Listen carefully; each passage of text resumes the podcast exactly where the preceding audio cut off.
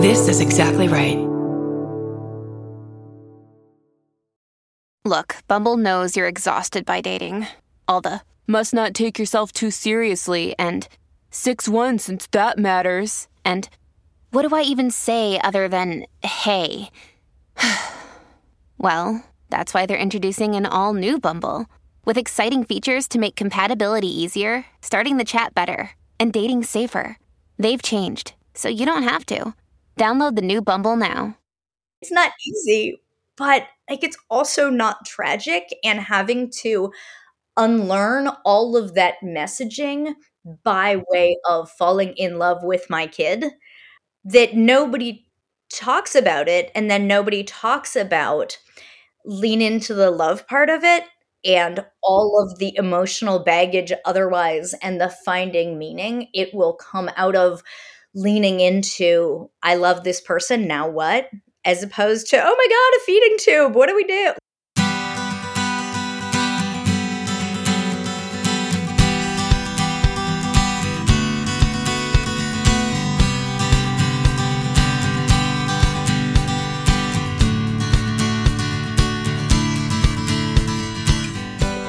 Welcome to Parent Footprint with Dr. Dan. I'm Dr. Dan. This show is about making the world a more loving, accepting, and compassionate place, one parent, one person, and one child at a time. The key to raising healthy and engaged kids is for us parents to seek the same in our own lives while striving to be the best versions of ourselves each day. No matter who you are or where you came from, with increased awareness, you can be purposeful about leaving a healthy footprint for your children, your family, and all those you care about while living your life to the fullest. Today's show is Everything No One Tells You About Parenting a Disabled Child with Kelley Coleman. Kelley is a feature film development executive turned author and disability advocate. She serves on committees for Children's Hospital Los Angeles, the Los Angeles Unified School District, and Canine Companions. Her new book, which we are getting into today, is Everything No One Tells You About Parenting a Disabled Child Your Guide to the Essential Systems, Services, and Supports, which stems from her own parenting experience, giving parents the tools to spend less time navigating the stuff and more time just loving their kids exactly as they are. She lives in Los Angeles with her husband, two children, and her son's trusty service dog. Kelley, welcome to the show. Thank you for having me. I love your show and I'm so excited to be here. So happy to have this conversation. I have been in your book, and I first of all, congratulations. It Thank um, you. It is a big damn deal what you have accomplished by not only the journey but the contents of it. And before we get into that, speaking of journey, tell us about who you were 10 plus years ago when you had your former career, right? And life was going as you thought it was going. And then the universe always gives us these um, experiences. The universe so, does give us experiences. Yes. That is well said and yes. i love just how neutral that is we get the experiences so um, from what i remember of the before times yes um, so as you mentioned i was a feature film development executive i was working mostly in animation i was a screenwriter had worked for disney animation sony animation um, and uh, my the extent of my practical life skills were um, coming up with ideas for and writing talking animal movies. Mm. So um, We've we've watched and listened to many a lot of your work, I imagine. Nice. Yes. Nice. Um, and and sometimes we do that about 18 times a day in our household these days. Yeah. um, so uh, my husband and I are both creatives coming primarily from the world of animation. And um, you know, of course, we had everything figured out, which as soon as you say that, that's mm-hmm. when the mm-hmm. universe says, oh, and here's some yes. stuff. Yes. Um, we have two amazing kids. I could just talk about them all the day, all day long. They're both hilarious and wonderful and um, and fantastic. And it is a surprise to me more than anyone else that I'm writing in and loving the world of nonfiction because my world previously in career has always been fantastical and nonfiction. But as you know, when life throws you these curveballs and you choose how you respond to the curveballs, um, here we are in the world of disability and advocacy and parent caregiving. And I ended up writing the book that I desperately needed a decade ago, and mm-hmm. that um, I know many others do as well. Yes, this whole notion of how we think things are supposed to be is mm-hmm. such a funny uh, like as as as I have lived and had life experiences and yes. raised children it's it's it's just you you look back at what one's life view was and life perception. And the more one goes through life, and hopefully with that comes wisdom, you realize there is way more to this whole game, this whole existence than um, than we. I want to say like to think, and I think we like to think certain things because it makes us not feel anxious and it makes us feel like we have control yes. over things. Yes. But as you said, uh, what's that that saying is something like man plans and God laughs, something something yes. like that, right? We could call it universe laughs, right? It's just, um, man, we go, we, we end up on these trajectories and these paths, which are often both painful and mm-hmm. yet highly meaningful, mm-hmm. and then creates a new purpose and path, which is clearly after reading mm-hmm. your book as what has happened for you. Absolutely. And I love, and I know you've talked about this on previous podcasts as well, about the concept of finding meaning. And I don't remember if you've cited before um, David Kessler and his work. He mostly, um, it, his focus is grief.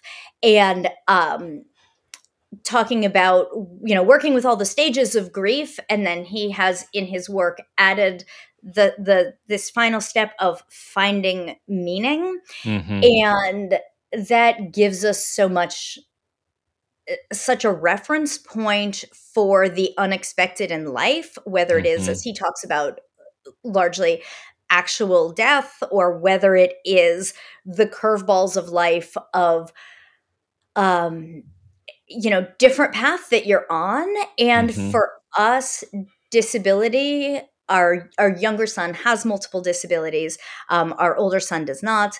Um, it was such a curveball for us.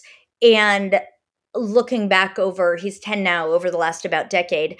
Um, it was unexpected because it was not a thing that was ever talked about mm-hmm. and that that kind of infuriates me because people are so afraid of disability. Yeah. That the answer is let's just not talk about it. Let's just ignore that and let's pretend like that's not a thing. Because I think on some level, we all know it could happen to anyone at any time, including to, you know, our future children could be born with it or acquire a disability.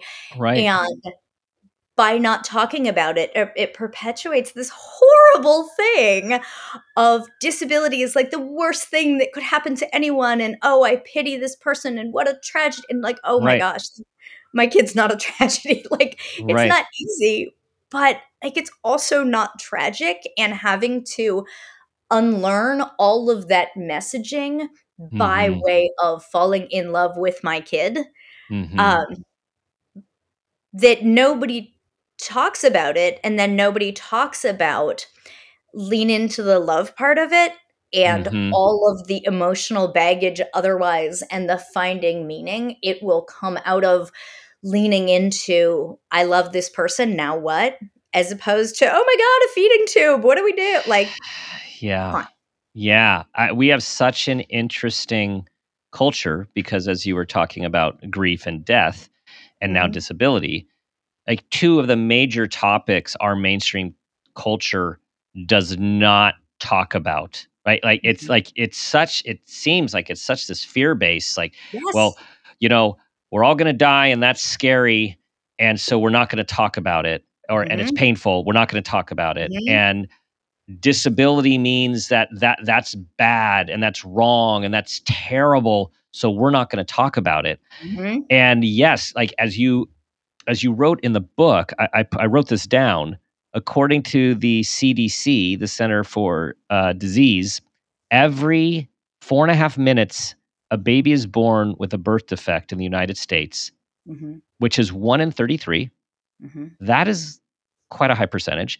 And then overall, one in six children are disabled, which is, of course, like acquired disability throughout life. Um, that is a huge percentage of our population, like a huge percentage of our population. Mhm. And as you write, yeah, the, or especially one of the, some one of the many experts that you interviewed said these are conversations that should happen t- for every person who um, is expecting a child. Here's all of the possibilities. Like you know, you get the books. Now we get websites. You can get podcasts. But here's everything to be Mhm. aware of when you're bringing this human into the world, which you have yet to meet and you have yet to know who they're going to be and how they're going to be. Mhm. Absolutely. And I am on a mission to get that exact message to all of the hospital baby classes, to all of the OBGYNs and midwives and resources. It is as simple as saying, we're going to learn to diaper your baby in sec, but we wanted to let you know these are the percentages of kids that are born with disabilities. It is nothing to fear, but you will need resources. If this is one of your children, hmm because statistically speaking, it will be someone in this room, come to us. We have resources. Now let's learn to diaper your baby. Literally, if you started with that, hmm um, it gives parents a different entry point. It normalizes, it takes the air out of the balloon, and it changes the entry point from fear and inadequacy right. to, oh, there's a place I can go that has a resource. Right. And it takes away the feeling of aloneness. And if we could start families with that, um, that would be a game changer. As you know, um, I've, I've talked to, I'm sure, hundreds of families by now, and most of us have a different version of the exact same diagnosis story, which is Mhm. basically being told, Your kid has a thing, now go home, Google, and cry. Right. And that's terrible. Terrible. And Terrible. we're just shuffled Right. shuffled off, and it the, it is awkwardly presented. The doctors are uncomfortable at best, uh, cold and dismissive at worst, and um, literally go home, Google, and cry. Like that's the marching orders, Mhm. and there's nothing given to us that makes us think disability is anything other than a horrible tragedy that has befallen. No, like gotta Right. it Right. can it be tragic sure but can it just be thursday yep it can just be thursday Right, and that's what I I got. Besides all of your um, wonderful humor. And your own creativity and divergent thinking, which is throughout the book, um, which is so important. And you're the first to say, "Yeah, you have bad days too, and you've had bad moments too."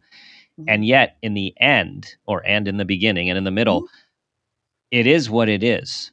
Right? It's more of this kind of like how all life is, and how I think many of us aspire to live. You know, oh, we're in traffic.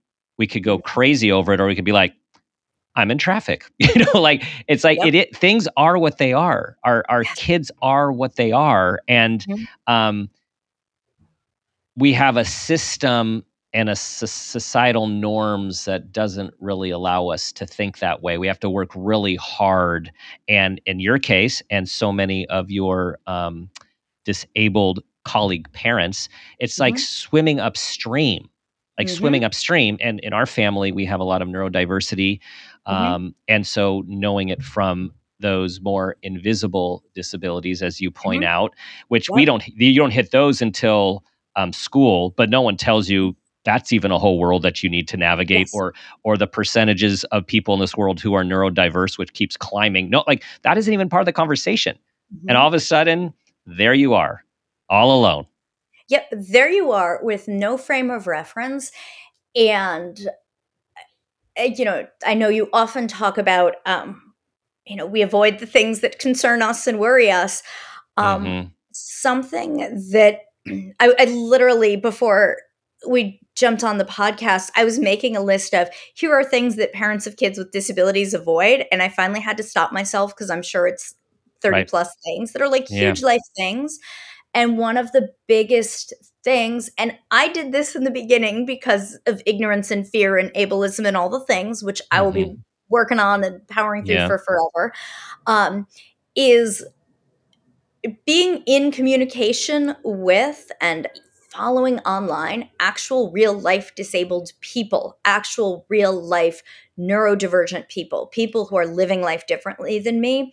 If everyone listening to this podcast says, I'm going to pull up disabled influencers, uh, my kid has a diagnosis, who are people in this space? Mhm. who are vocal about their own lives. What are organizations? I can follow them online.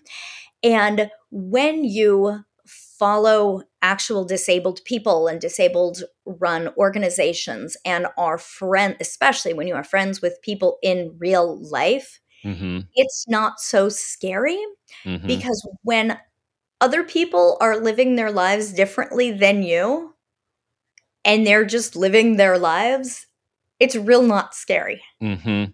Mhm. and learning from other people's lived experience has informed so much of our parenting journey but also our journey as humans and Yes. i think everyone even without disabled kids you know think about which demographic boxes you check and Mhm. follow some people who check different boxes and they they love the same things you love they do the same things you do and you know what they might love differently act differently work play all the things differently Mhm.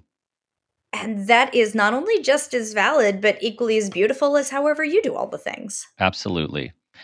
You we know there's a lot of isms. You know, we talk a Mhm. lot about racism as one of the main isms that we are trying to um, do better as a country and a world. And you talked about ableism. And so Mhm. I want to talk I want to spend a little time on ableism because it is a word that we need to continue to put out there for people to understand what that is. I feel like the ableism movement is like it's just beginning compared to some of the other movements. And Mhm. so tell everyone I'm, I'm thinking there's there's many people listening who might not even heard that word before and it's so much a part of how we live and how we think that we Mhm. have to like pull this apart just like Mhm. racism. Yes, I love that you brought this up. So, ableism, just like the other isms, is biased against a person based on the thing. So, in this case, this is bias against a person based on their disability. And I'd like to start from the standpoint of everyone has some kind of bias about something. That is just a human thing, um, which doesn't always work to our advantage. And it's okay to say, wow, I grew up with all these ableist ideas of like, don't look at this kid, he's he's disabled. Oh, pretend like it doesn't exist, which is just awful. Or even the flip side of that of like, oh, you're so inspirational because you're just living life in a disabled body. And then meanwhile, the person you're saying that to is like, nope, I'm just gonna store to buy some baby carrots. Like, we're good. Um, Mhm. it, just because you are disabled doesn't mean you are tragic, pitiable, inspirational, a superhero. Like all of these things, um, it just is a part of who you may be. So ableism is something that is so deeply rooted in, you know, language and terms of whether it's that's so lame or the R word or what are you blind? Like all of these things that have gotten our way into language because we haven't considered the humans behind them. Mhm. Um, people I highly recommend following and checking out Tiffany Yu, YU, um, is a disabled activist and advocate who talks a ton about anti ableism. Rebecca Cokley, who's the first expert featured in my book, um, who is disabled herself and working in disability rights and justice her whole career, um, and really looking at how do we recognize within ourselves how we view people with disabilities. If someone tells you, oh my gosh, my child has um, undiagnosed genetic syndrome, cerebral palsy, feeding tube, epilepsy, autism, cortical vision impairment, microcephaly, sensory differences, um, phone, fine motor, gross motor deficits, all of these things. And you're like, wait, no human could have all that. Well, my son does. Um, mm-hmm. He's an overachiever. Um, you know, what is your response? Is your response, oh, I'm so sorry? Mm. Or is your response, oh, tell me more about him? And, That's so important. Like that is, mm-hmm. that right there, that is so important um, because many people don't know what to say. And I'll go back to when like people mm-hmm. have a loved one who's passed. A lot of people say nothing. They avoid the person. They don't mm-hmm. like they mm-hmm. don't know what like these tough conversations and just to be engaged and to yes. be interested. I um, have interviewed on a previous show an amazing individual who wrote a book um, who is disabled. Mm-hmm. As I was preparing my notes for her, as I was reading the book, I would write down like, "Wow, she's she's inspiring me." And then I got to the part that said, "Don't ever, don't ever." I don't want to ever hear that I'm an inspiration. Like I'm a person. Like I'm a right, you know. And I so we talked about that on the show. I was like, wow, I hadn't I hadn't thought that that could be something that would be mm-hmm. taken mm-hmm not in the right way, which I think goes back to, as I understand it now, ableism. Like I am, mm-hmm. you're amazing because, as opposed yeah. to you're just you're you're an awesome human being. I love this conversation, and I wish just all adults. I wish there's a class on adulting where we talked about this sort of thing. Um, there's an amazing TED talk by a woman named Stella Young called "I Am Not Your Inspiration," And mm. she talks about eh, people calling and viewing her as an inspiration just because she exists and goes out into the community in a disabled body. And, you know, her response is, but I haven't done anything. Mm-hmm. And mm. what the the subtext behind oh you're an inspiration just because you're disabled and you you know went to the movie theater mm-hmm. today what's that saying is like oh my gosh if i was disabled oh what a tragedy that would be and oh you like mm. like yuck um but what we can do is just be curious about other humans mm-hmm. um rather than oh my gosh your son is so inspirational because he went to the park or if I tell you about my kid rather than the oh you poor thing, just say, "Oh, what what kind of stuff does he like doing? Oh, what grade is he in in school?" Mm. Just like you would with anyone else. Um, if you see a person whose disability is visible out in the world, you don't have to go up to them and be like, "Hi, how's it going?" Blah. I'm anti-ableist. Look at me. Well, blah, because you yeah. wouldn't do that with another human. Right. Just treat them like you would another human. Um, if your kids are staring at my kid while he's eating lunch through his feeding tube, rather than, oh my God, don't stare, get away, get away, which we've seen before. And I just feel like, oh gosh, that's sending a bad message. Mm-hmm. What we say, because of course people are going to stare because most people haven't seen a feeding tube. And I would be ignorant if I was like, how dare you think this is weird? Because most of us mm-hmm. have never seen these things is especially with other kids i give right. them the language of how to feel about this if i see a kid staring i say how cool is this do you want to see right and right. by saying how cool is this their response is yeah that is cool and my son is very social very outgoing um so how I facilitate him moving through the world and facilitate conversations is different than if he was a kid who is not giving consent for me to talk about him and talk about Mhm. disability and talk about this part of our lives. Um, consent is another big thing that I think we need to think about with our kids and especially kids at different levels of communication. Um, there are so many different things in play, and we can start looking at our own ableism of thinking about how would I react if I saw a kid with a feeding tube, an adult with a service dog? You know, what are these different things? Mhm. Am I pitying? Am I falsely inspirationing? You know, all of these things. Or am I saying, oh, that's cool. She has a dog at the mall. Right. I'm going to go get some popcorn. Um, You know, we really can Yeah. examine. These are and and cornerstone of uh, the show is about awareness and parent awareness, which is a human, individual, adult awareness as the Yep. key to raising healthy, aware, and engaged kids.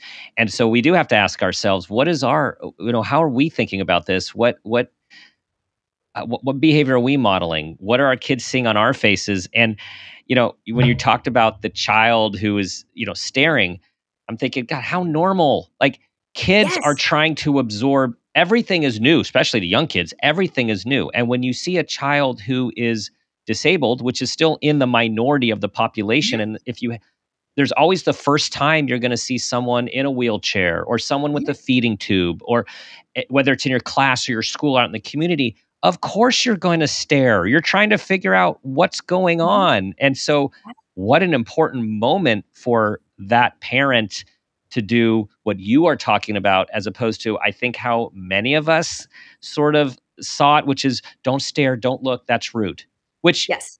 which there is a side to that to be fair mm-hmm. like you because that that parent is not wanting th- th- that parent is not wanting the others to feel uncomfortable but it's mm-hmm. just it's not enough. It's it's it, it's it's it falls short.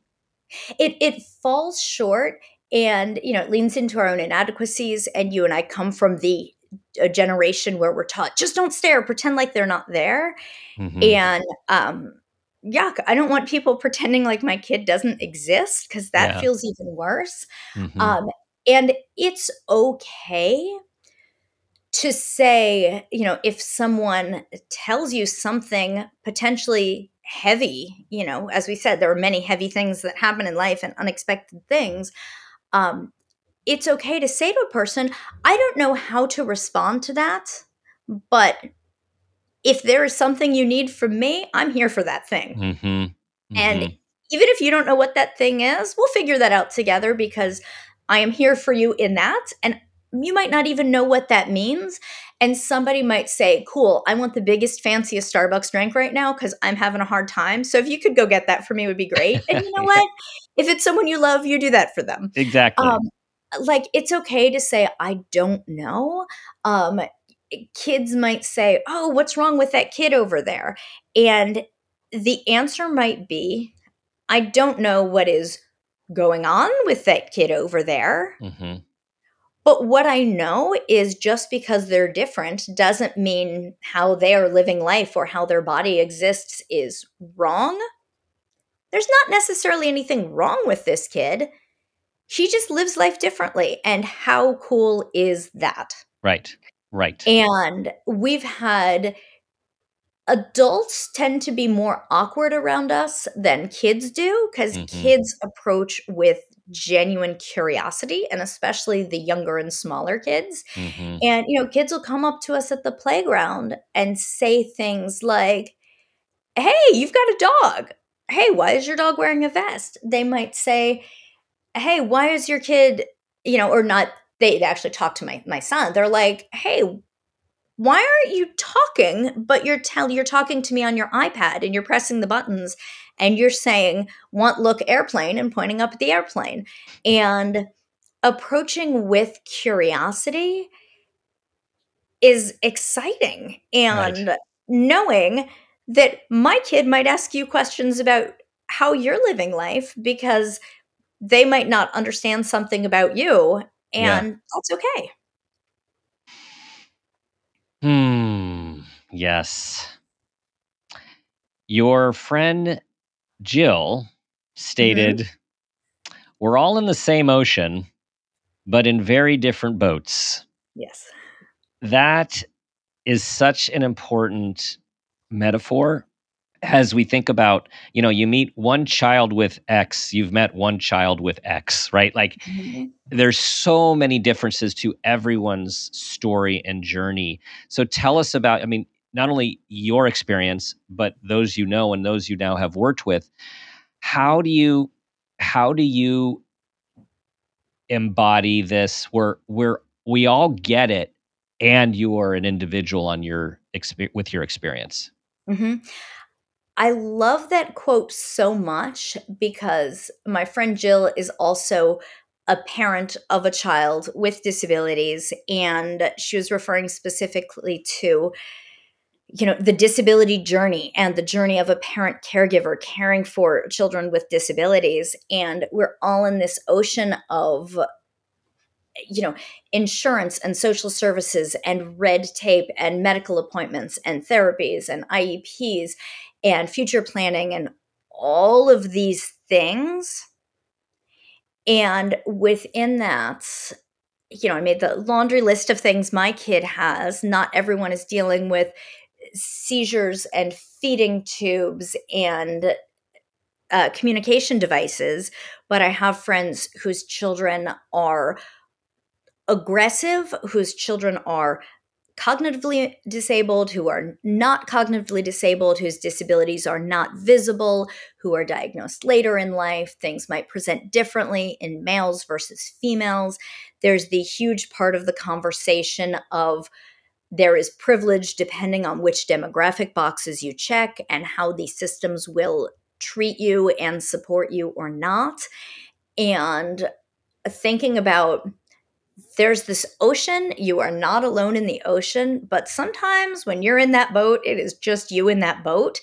And connecting to communities and other families going through similar situations, connecting with real life disabled people, um, really makes us feel like, oh, I see how you're rowing that boat. Cool. I'm going to try that way. It worked. And even if it fails miserably, it gives you the power to not feel like you are just falling down into a bottomless pit, but to feel Mhm. like you have some agency in this. Um, with us, when I feel the most helpless, I'm the person who's like, I need to make a list. I need to figure out, like, I need to call my insurance company to figure out when that reimbursement is coming. I need to make sure this IEP goal is being followed up on. I need to find a concrete thing Mhm. that I can have agency over so that when my kid is back to having seizures and I feel powerless and I'm not sleeping, there's something that I feel like I can have power over Mhm. and that keeps me rowing my individual boat and hopefully towards the other boats who are like we got this Mhm. Yeah. In all of this is the acceptance of the D word. hmm And you are very clear that you and the disability community of disability people is not a bad word. We need to own this as um, it- it's like a stake in the ground. And and the other thing that I found interesting because I've been saying this my whole career is special needs, and you're like, no, no, Mhm. no more special needs, no more. i was saying that too Yeah, that was originally part of the book title and You then i was and then that. i talked to actual disabled people yes, yes. So let's talk about both of those. Um, Why is because again, again with our ableism, disability is like this negative connotation, hmm and yet the movement is to change that and Mhm. to identify a group of people. hmm Absolutely. I could talk nerdy language things all day long. This or where the comma goes, I'm in. Um, for me, I will not vilify anyone who uses the term special needs. I understand that it is a journey and a learning process. Many of us grew up learning that the word disability is bad or negative. The movement now is to say that is just a neutral description. When I say my son is disabled, I am not I'm not dissing my kid. I he's amazing. Like I talk about him all day long. Right. Um I'm also not saying he has superpowers because he's disabled. Nope. I sure wish he did because that Mhm. would be so much fun because I've Mhm. seen The Incredibles and I know how these things happen. But it is just a neutral term. And the way that I encourage people to think about it is number one, which I learned from this book, which is so important. Disability is the word that is written into law. For example, the Americans with Disabilities Act, which is protects everyone with disabilities, people perceived with disabilities, those associated with people with disabilities, but primary disabled people. Disab- disability is the word that is used in law. Special something or different whatever is not a word that offers protections or is used in law. So that is an objective way to say, let's use that. Also, as a person who is not disabled myself, I feel like I don't get to choose. Mhm. So, who gets to choose? The people who are disabled. And I know I have not talked to all disabled people, and I know there will be people who might feel differently. I have yet to talk to a disabled person who says, I prefer the term special needs. Um, Mhm. I've talked to many people with disabilities who say it feels pandering and like you're treating me like a child when you tell me I'm special. You know what? I'm a Paralympic athlete Mhm. who has like won medals and has I am a working professional and I have a career and I am a supervisor with a lot of direct reports and I'm disabled. I don't have special needs. Um, Right. that becomes very pandering very quickly. Mhm. Um, it's tricky for many reasons. Number one, many of us grew up with this language. Number two, it's also the word special is institutionalized in things like special education, special needs trusts. The words and the language, I believe, eventually will change, but they're not going anywhere anytime soon. Mhm. So I do talk about my son's special education program because that is what it is called in our district and in our country. But it was so awkward and uncomfortable for me to decide I am going to say the word disabled and to say I have a disabled child, I have a child with disabilities. There's a lot of discussion over if we say disabled person or person with disabilities. Mhm. And you know, ideally we would leave that up to each individual because there are compelling arguments on both sides. But I encourage people to say, I'm going to use the word disabled, even if it is uncomfortable or hard for me, because that is me rewiring my own ableism. And now I say it just as a neutral part of who my kid is. Um, it's no different than any other descriptor of who my kid Mhm. is or what color his hair is. Right. It just is. And Yeah. becomes not a big deal. It like I feel like as you're talking about that and, and imagining stepping into that and accepting that, it seems like this the language and the energy around it. It feels like the, I felt like re, I feel relief. Like it's more like Yes. it's just it's like a breath of like it's just breathing. Like it's Yeah. just this. It is a descriptor. Right back to back to things are as they are, as opposed to we always label good and bad and Yes. black and white and all of Mhm. these shades. We like uh, these value judgments come with all Mhm. these words, and Mhm. just for something to be what it is yes. feels refreshing. That's the word I was Mm-hmm. looking for. It feels refreshing.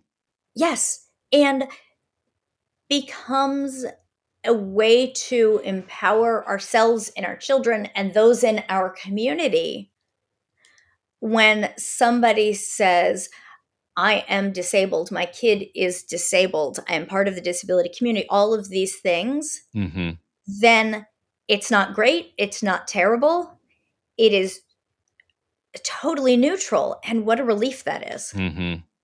And if parents knew that when their kids were first diagnosed of whatever Mhm. stage that is, it removes so much of the fear.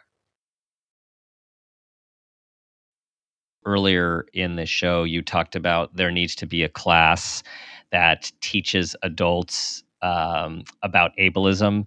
And you also, Mhm. for that, said everyone needs to learn about, parents need to learn about all of the possibilities when they're having a child. So I'm just putting that out there for your 2024 2025. I imagine. I imagine you having some online um, asynchronous classes uh, for education for the individual and for organizations and intis- institutions. So Mhm. putting that out there for you. Thank you. I think most of us, you know, we write the books we need to read and we put the things out there that we need to hear. Mhm. And boy, that's a class I sure needed. yeah, yeah, And if we all knew how to respond to someone who said, I have this illness, or there's been a death in my family, or I lost a job, or, you know, the hard things, as well as the not so hard things, like Mhm. how do we interact with one another as humans and not assign our own values to their experience? yes, And um, Mhm. one of the experts in my book, Dr. Brian Skotko, who is a geneticist and has a Down syndrome clinic and has done tons of research on how to deliver a diagnosis. And the research comes from families who have received these diagnoses. And being neutral in how you deliver information and waiting for the response of the person who is receiving the information. And instead of saying, Oh, I'm so sorry. Oh, this is tragic. My heart bleeds for like, Mhm. nope. Just say, Here is information. Let the Mhm. person respond. And when we give other people, whether it's in this situation or others, we give people the space to respond Mhm. to the things, then we can figure out how to actually support or serve or stay quiet or Mhm. whatever the things are. Um, it's Mm. not about Yeah. making ourselves feel better. Um, Right. As I'm sure you've heard, you know, I could go on with lists of all the awful things people say, you know, whether it's the, oh, I'm so sorry, or only special parents get special children, or well, at least, blah, blah. nope. Yeah. Yeah. Don't want to hear it. Just want to hear that my baby has amazing hair. Thank you. Yes. Yes. That's all I need. Which he does, by the way, in all those pictures. Yes, yes, he does. Um, this that's such important research and so important not only to for parents to hear, but also for those in the medical community, the mental behavioral health community, who we give lots of diagnoses and talks a lot about lots of diagnoses. And Mhm. my experience has been that over the years, learning how to do this, um, hopefully better, is everyone's ex- everyone's response is so different. You can say the same thing to two different families or parents, and one it takes it as it's more of a dev- it's devastating, Mhm. um, not an understatement there. And for other people, it's like, oh yeah, that makes sense. You know, like that that Yes. that makes that makes absolute sense. You know, thank you. This has been a great process. And Mhm. it again, this could be the same exact situation. So I really Mhm. like not only how you deliver it, but waiting to see where that person is because you have no idea of where that Mhm. person is, their life experience, their family experience, um, Mhm. how new this is to their family, or how not new because of genetics these things are to their family. Absolutely. And that holds true for whether a diagnosis comes prenatally, postnatally, at age one and a half, at age five, or at age 40. You know, Mhm. whenever that is, um, we our son has literally done every test that every genetic test that is available. We're part Mhm. of the Undiagnosed Diseases Network, and um, our whole team believes, and I absolutely believe that there is a genetic component that is the overall driver of his disabilities um, that we may or may not ever find. Um, for us, if we had gotten a genetic diagnosis a decade ago, we would have had a very different reaction than if we get a call today because today it would feel like you know our our quest has gotten us to the mountain or whatever um, mm-hmm.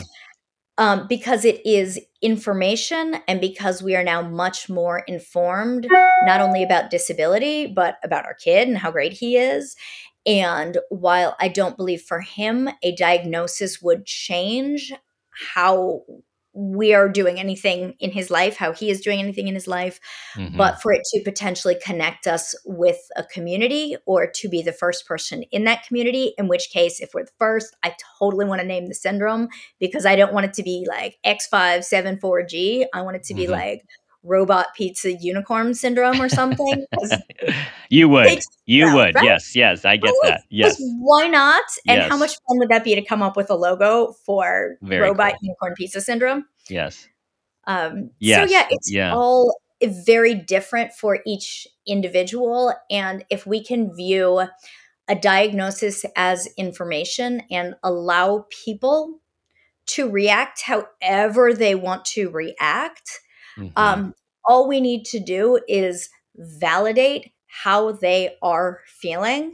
Some people say, don't freak out. I say, you know what? If you need to freak out, freak out a little bit. Mm-hmm. And then collect yourself when you're ready. And then mm-hmm. we can talk about how to get yes. that reimbursement from your insurance. Exactly. Which is again the, the, your book is the manual. It is the manual that you uh, the guidebook that you would have loved to have and it has mm-hmm. everything it takes you all the way through from what is disability to diagnosis to services to the types of services to school meetings and law and IEPs to insurance reimbursement you know medical mm-hmm.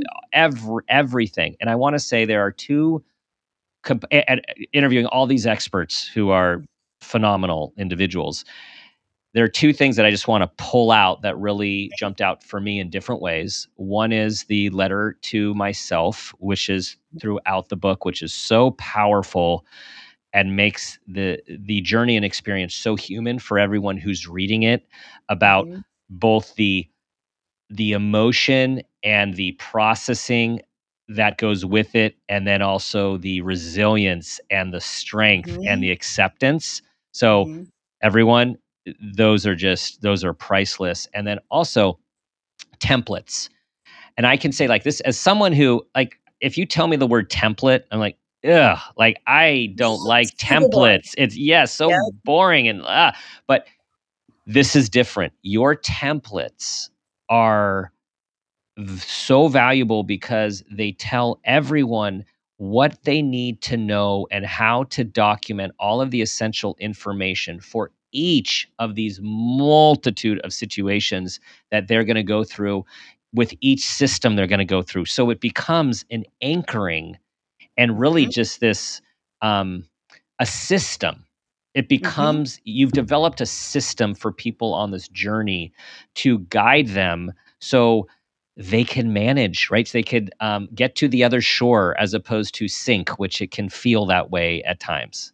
Mm-hmm. Thank you so much for bringing up both of those. It was such a privilege to collect letters from other parents who are diverse in their own ability, demographic, all the things, as well as a wide range of diagnoses that their kids have. Um, come, but you know, back to your original question of what I was doing in the before times. Um, I'm coming from super creative writing and fiction and screenwriting. And I don't think I could write a book that's just like, eat your broccoli, here are the things. I'm not a lawyer, I'm not a doctor, but I deliver the book in a way that is actually how to drop the anchor, how to build your boat, whatever it is. You know, this book is the ocean that we're all in. And it's not saying, here is the thing you have to do. Nope. It's saying, here are the tools so you can build the journey that works for you and that works for your kid. And some days the answer is we're all wearing pants. Today was a victory. And other days you're like, you know what? I named my successor guardians and I got my will together and I hung up on that therapist who's awful and then I called back and fired him. Yep. Whatever it is.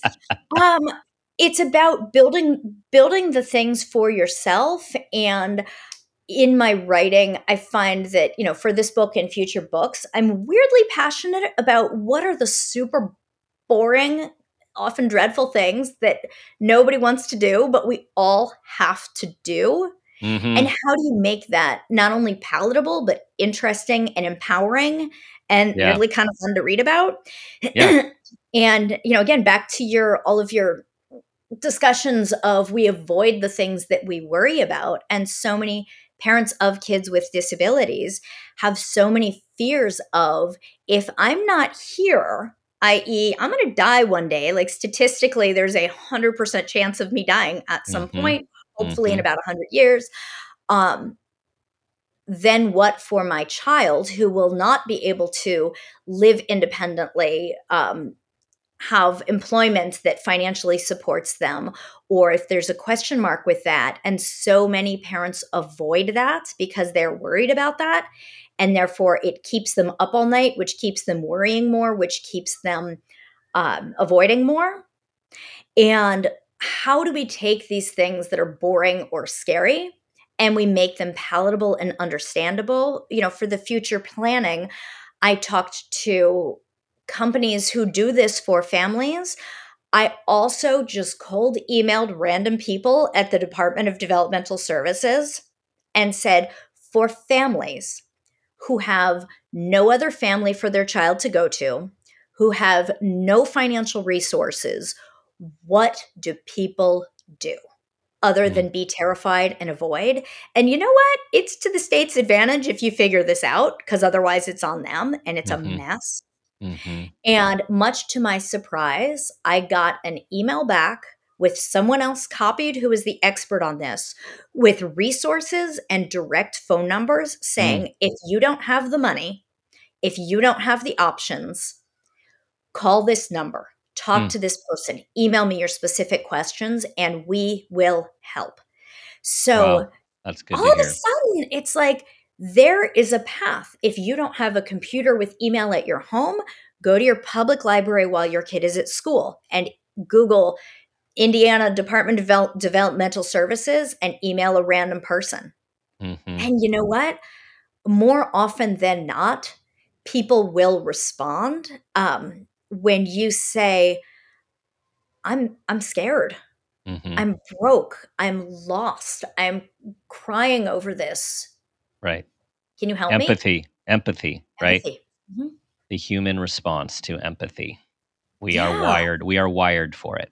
Yeah. Yes. And and I'm hoping that this book gives people the tools to tackle those things that are keeping them up at night. Mhm. And by saying, I'm just going to follow the template on page 76. I don't know if there's template on page 76, but we'll find out. Um, I'm going to just follow this one template today so that I can start this one thing that works for me. Or maybe you just take on a whole huge thing. But to be able to break things down into steps, and my brain every single day just works in lists. And this is lists, it's steps, it's questions, but it's also my personal stories and those letters from parents. And the last letter in the book is my own letter, which was the thing that was keeping me at, up at night because I didn't want to write because there was so much emotion attached to it. And now the thing that I'm worried about with that is that I'm recording the audiobook soon and Mm. I can't read it without bawling. Mhm. So it's going to be a Yes. challenge to read that for an Yes. Because I literally can't read it without crying because even a decade later, Yeah. looking back on Yeah. the start of our journey Mhm. is still so raw and Mhm. so emotional. And Yeah. I think parents need to understand that feeling of this is so emotional for me Mhm. might never go away. It might ebb and flow. But what are you building around that to scaffold not Mm-hmm. only your child, but yourself and your own mental health, um, rather than trying to bury it, but Mhm. building in a way that allows you both to function and to thrive. Yes. I um my unsolicited uh counsel is just be you. You're reading your book, which makes it so much more real and authentic. And for you to be emotional during the letter is exactly how it should be. and it will you. be very powerful. Yeah. Thank you. I I hope so. I really um you know, everything that is mentioned about my kids, my family, our journey is with the full consent of my husband and with our children. And I really believe that our family's journey isn't just going to inspire families that they can do it, but give people the practical tools that when they're visiting a school, oh, here's a checklist of the things that I ask, and I'm just going to fill this out. Um, that gives people the actual tools to create whatever their authentic journey is. Mhm. Um, and that's exciting to for us Yes. to use our stories to empower one another. Yes. Yes. Kelley, it's time for the parent footprint moment question. Here it is. Tell us about a time that you became aware of yourself as an as an individual, as a parent, or even an awareness of your own parents, and that new awareness had a positive impact on yourself, your kids, and or those you love. I love that you asked this question and the range and diversity of answers that you get. Um, I'm glad you just encouraged me to cry when I need to because I might cry on this one. hmm Um, in thinking about that, one very specific moment came to mind immediately. Um, years ago, our son was, we had his first seizure. We called 911. We were rushed to the hospital. We were in the emergency room, all the things. And in the hospital, things were controlled. And then he started seizing again. And it was the worst that it's been. And it was the convulsions and the glazed over and this look of fear on his face and the sounds he was making. And I called the doctor over as that ramped back up. And I said, We need to take care of this right now. And the doctor very casually said, We've ordered the medications from the pharmacy. We're waiting for the pharmacy to deliver those. You just sit tight. We're going to. I was like, No. We need, I can walk to the pharmacy. My husband can walk to the pharmacy. We can do this. We can do this. You can't just walk away. You can't do these things.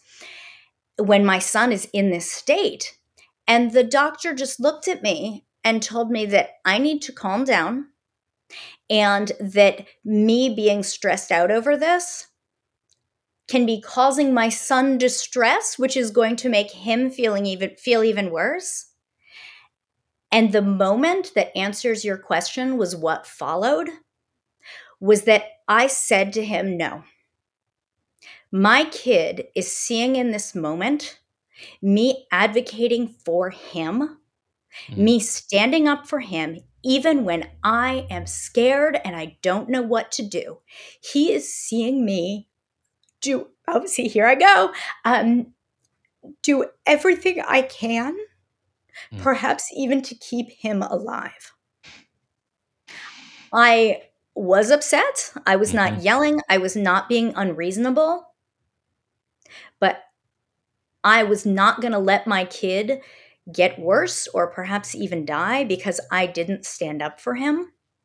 Mhm. And the takeaway from that moment isn't just, I need to stand up for my kid. It isn't even just that I need to teach him and to model for him to stand up for himself. And he was four years old at the time. He that was a while ago. Mhm. The takeaway is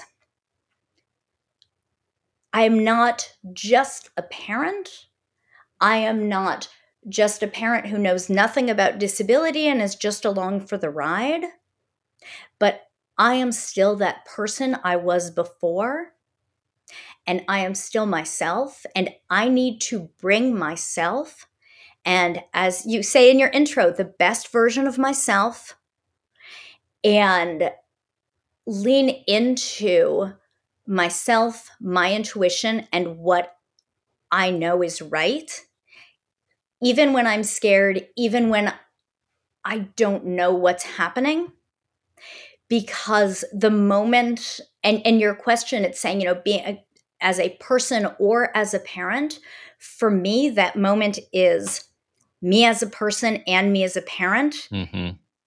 It is inextricably linked. Yeah. And whether that means one day I'm making my kids weird Halloween costumes or whether it means I am demanding that the pharmacy not take their time to keep my child from convulsing in the ER. Um, I am bringing my full self to every bit of this, and I can't squash myself and who I am. Mm-hmm. And my great hope is that my kids, both of them, mm-hmm. will fully lean into who they are in all of their different roles and not compartmentalize, but say, I am fully myself in every moment.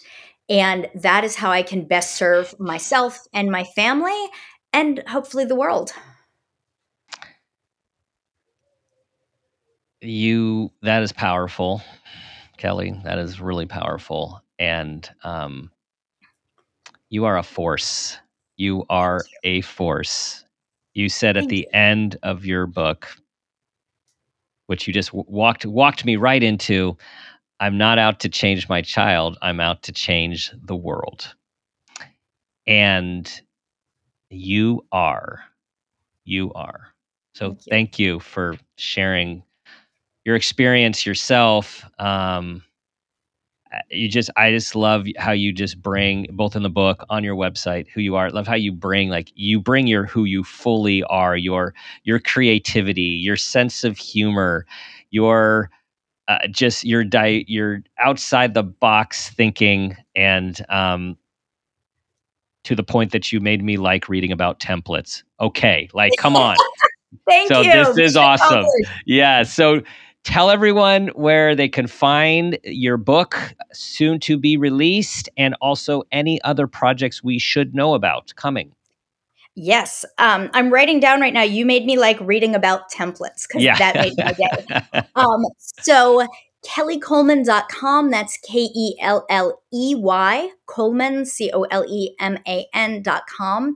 My book, Everything No One Tells You About Parenting a Disabled Child, is available for pre order at all the book places Amazon, Target, Barnes Noble, as well as your local independent bookstores. And um, there will be lots of exciting things coming up on the website, and you can follow me through social media there um, with pre order bonuses, links to this podcast, all of the great things, future books to come, and uh, hopefully a little bit of humor here and there as well. Absolutely. I, I think that goes uh, without saying thank you for again sharing all of your experiences with us and um, i know this is making a difference for well the book will this podcast will for all those listening and everyone you know what you need to do please send this to everyone and anyone that you think will benefit um, this is like this is our community this is our community these are humans of all shapes, sizes, profiles. I, this is this is the human community that we're all a part of, that we're all leaning into and embracing and looking to continue to move towards acceptance for all. Thank you for being a part of our community. Thank you for your five star reviews. You know what I'm going to ask you to do. Try to be that person you want your child to become and ask yourself the guiding question what footprint do you want to leave?